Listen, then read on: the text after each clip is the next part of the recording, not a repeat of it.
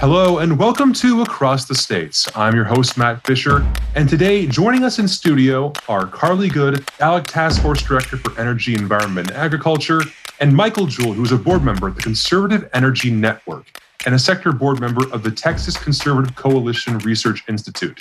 And today we are going to be discussing the recent energy crisis in Texas and how lawmakers can learn and grow their states from that. So, Michael, welcome to ALEC Across the States. How are you doing today?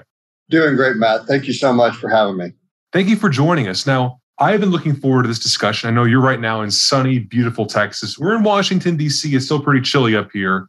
Hopefully, not only can we get some of that warmth and some of that, you know, better weather, but also you can provide us with some insight about the Texas energy crisis. So, just for some background for our listeners, let's set the stage and delve into what happened there in the Lone Star State. Now, how is Texas different from every other state when it comes to providing energy, electricity, and power to its people? Great question. And, and I think that there's a couple of different ways that are, are real important, have been getting a lot of attention over the, the last couple of weeks. The first one is Texas is an island from an electrical perspective.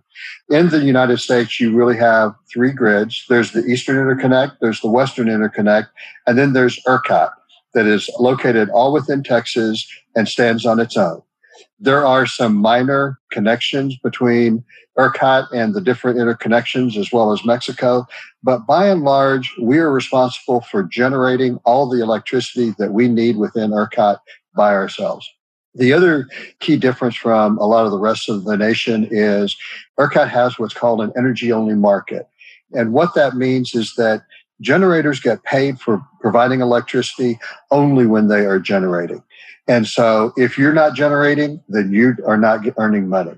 In other states, you do have what's called a capacity market and you know, in different flavors of that. But the bottom line idea there is that generators get paid a certain amount in order to be there, regardless of whether they're needed or not. And there's clearly a cost that's associated with that. And ERCOT hasn't gone down that way. I mean, we are much more of a free market approach of pay for performance period.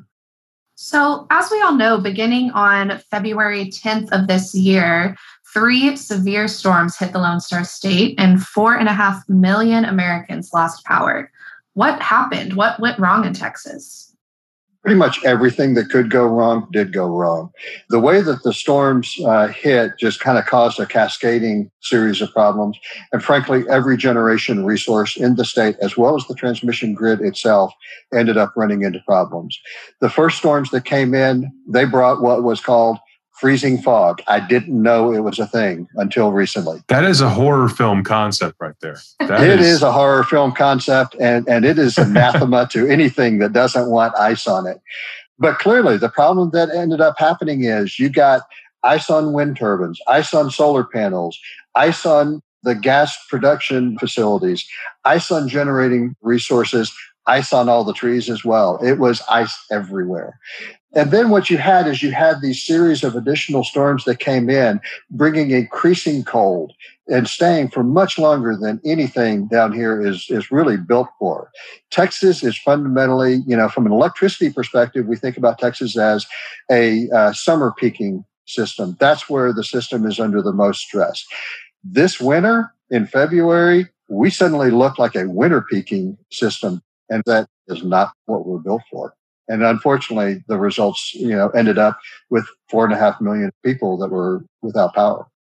So, in the aftermath of this crisis, we heard a lot of talking heads in the media, across the political sphere, casting blame and pointing fingers. What are some of the biggest misconceptions about the Texas energy crisis that really need to be talked about and addressed? So, I think the first misconception is that only one person is to blame. That is not true. You know, every generation resource had its problems. Clearly, the ice adversely impacted wind turbines. Ice and snow adversely impacted solar. Ice impacted gas production facilities and the pipelines. The cold weather adversely impacted all thermal resources and their ability to operate in the cold. The cold weather even adversely impacted coal by freezing the, the coal piles. It adversely impacted nuclear power. We lost the South Texas nuclear project because of problems from a water pump. Everybody has blame. In the transmission grid itself, there were limitations that were showing up in the transmission grid where wind and solar were generating and they couldn't get their energy into population centers where people were desperate for electricity. And so I think that that's probably the biggest misconception is that. The other thing is that there has been a misconception that the energy only market didn't work. Okay, it's true. The market, in one sense, didn't work under this level of stress. But to assume that a capacity market would have been the thing that would save everything is a misconception. Because as we've seen in other parts of the country, even in a capacity market, they have had serious outages in the past. Because let's face it, if you've got a lot of gas generation, for example, that's sitting on the grid that's being paid to be available, but it doesn't have gas, it has its own problems there. Even in this storm, we had problems where more fully integrated utilities to the east of ERCOT, they had problems as well. I mean, it's in one sense, the thought that there's just a particular structure that's going to save the day, that not necessarily so. So I think that that is is probably one of the biggest things that's one of the biggest misconceptions. Right. So, what actions specifically did the state of Texas take to respond to this unprecedented challenge and to get the power back on for its people? You know, there was absolutely every incentive that was out there at the time in order for generators to get online, for the gas production facilities to get online, for wind and solar to get online, for nuclear to get back online. $9,000 per megawatt hour pricing is a huge incentive. Now, granted, it's an incentive that doesn't work when you can't get back online because of, you know, you've got weatherization problems, you've got fuel problems. But there is no doubt about the fact that the, the incentives were there and you know frankly you know everybody worked as hard as they possibly could. I was working with folks at ercot. I was working with folks at the public utility commission on trying to get through some of the you know really in the weeds problems that needed to be addressed in real time to help bring the power back online. And you know i think everybody should be commended for the work that they did.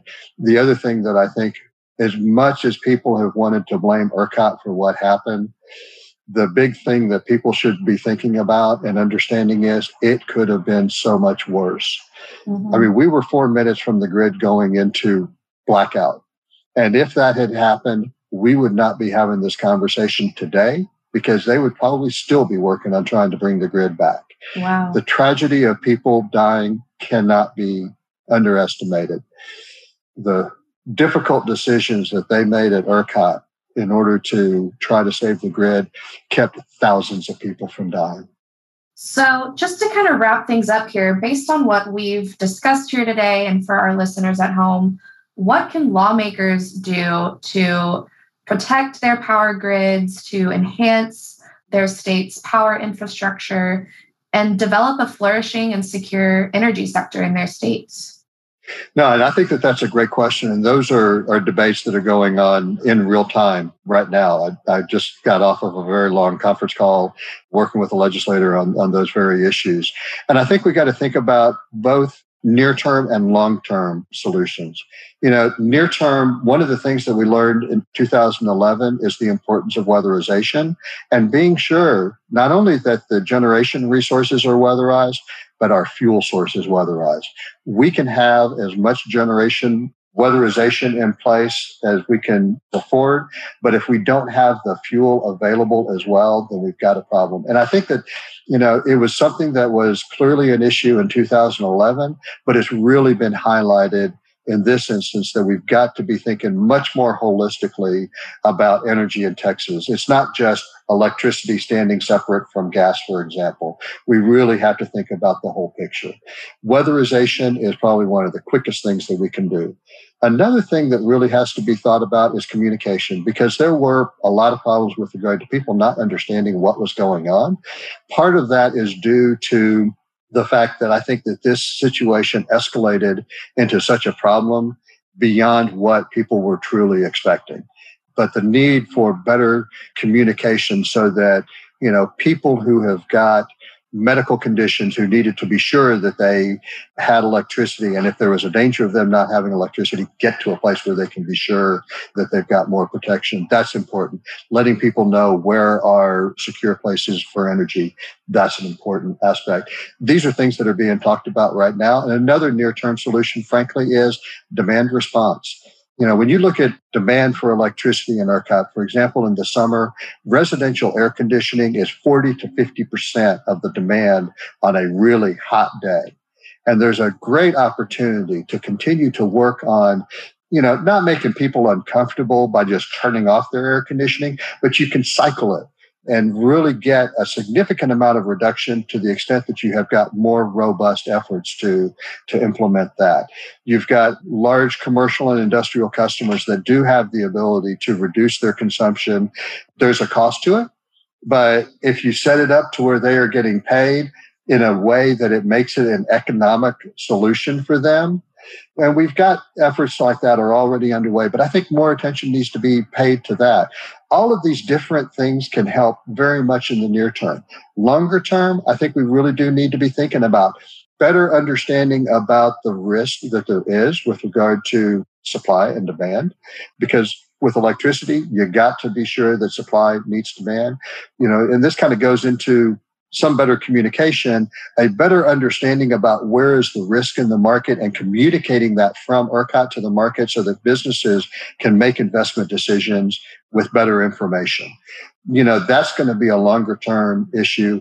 Frankly, it takes years to build new power plants. So we've got to take advantage of the short term things that we can do right now to help ensure greater reliability while we're looking at some of these longer term issues you know, the development of storage, I think, is going to be a big game changer with regard to ERCOT. We need to be sure that we are removing impediments to that. And, you know, frankly, there is a lot of good work that has been done over the last couple of years to do just that. I'm working with a client right now that is building a 100 megawatt facility, and they've got, think about a gigawatt of additional storage that they are working on right now. So, I mean, there's a lot of changes that are going on.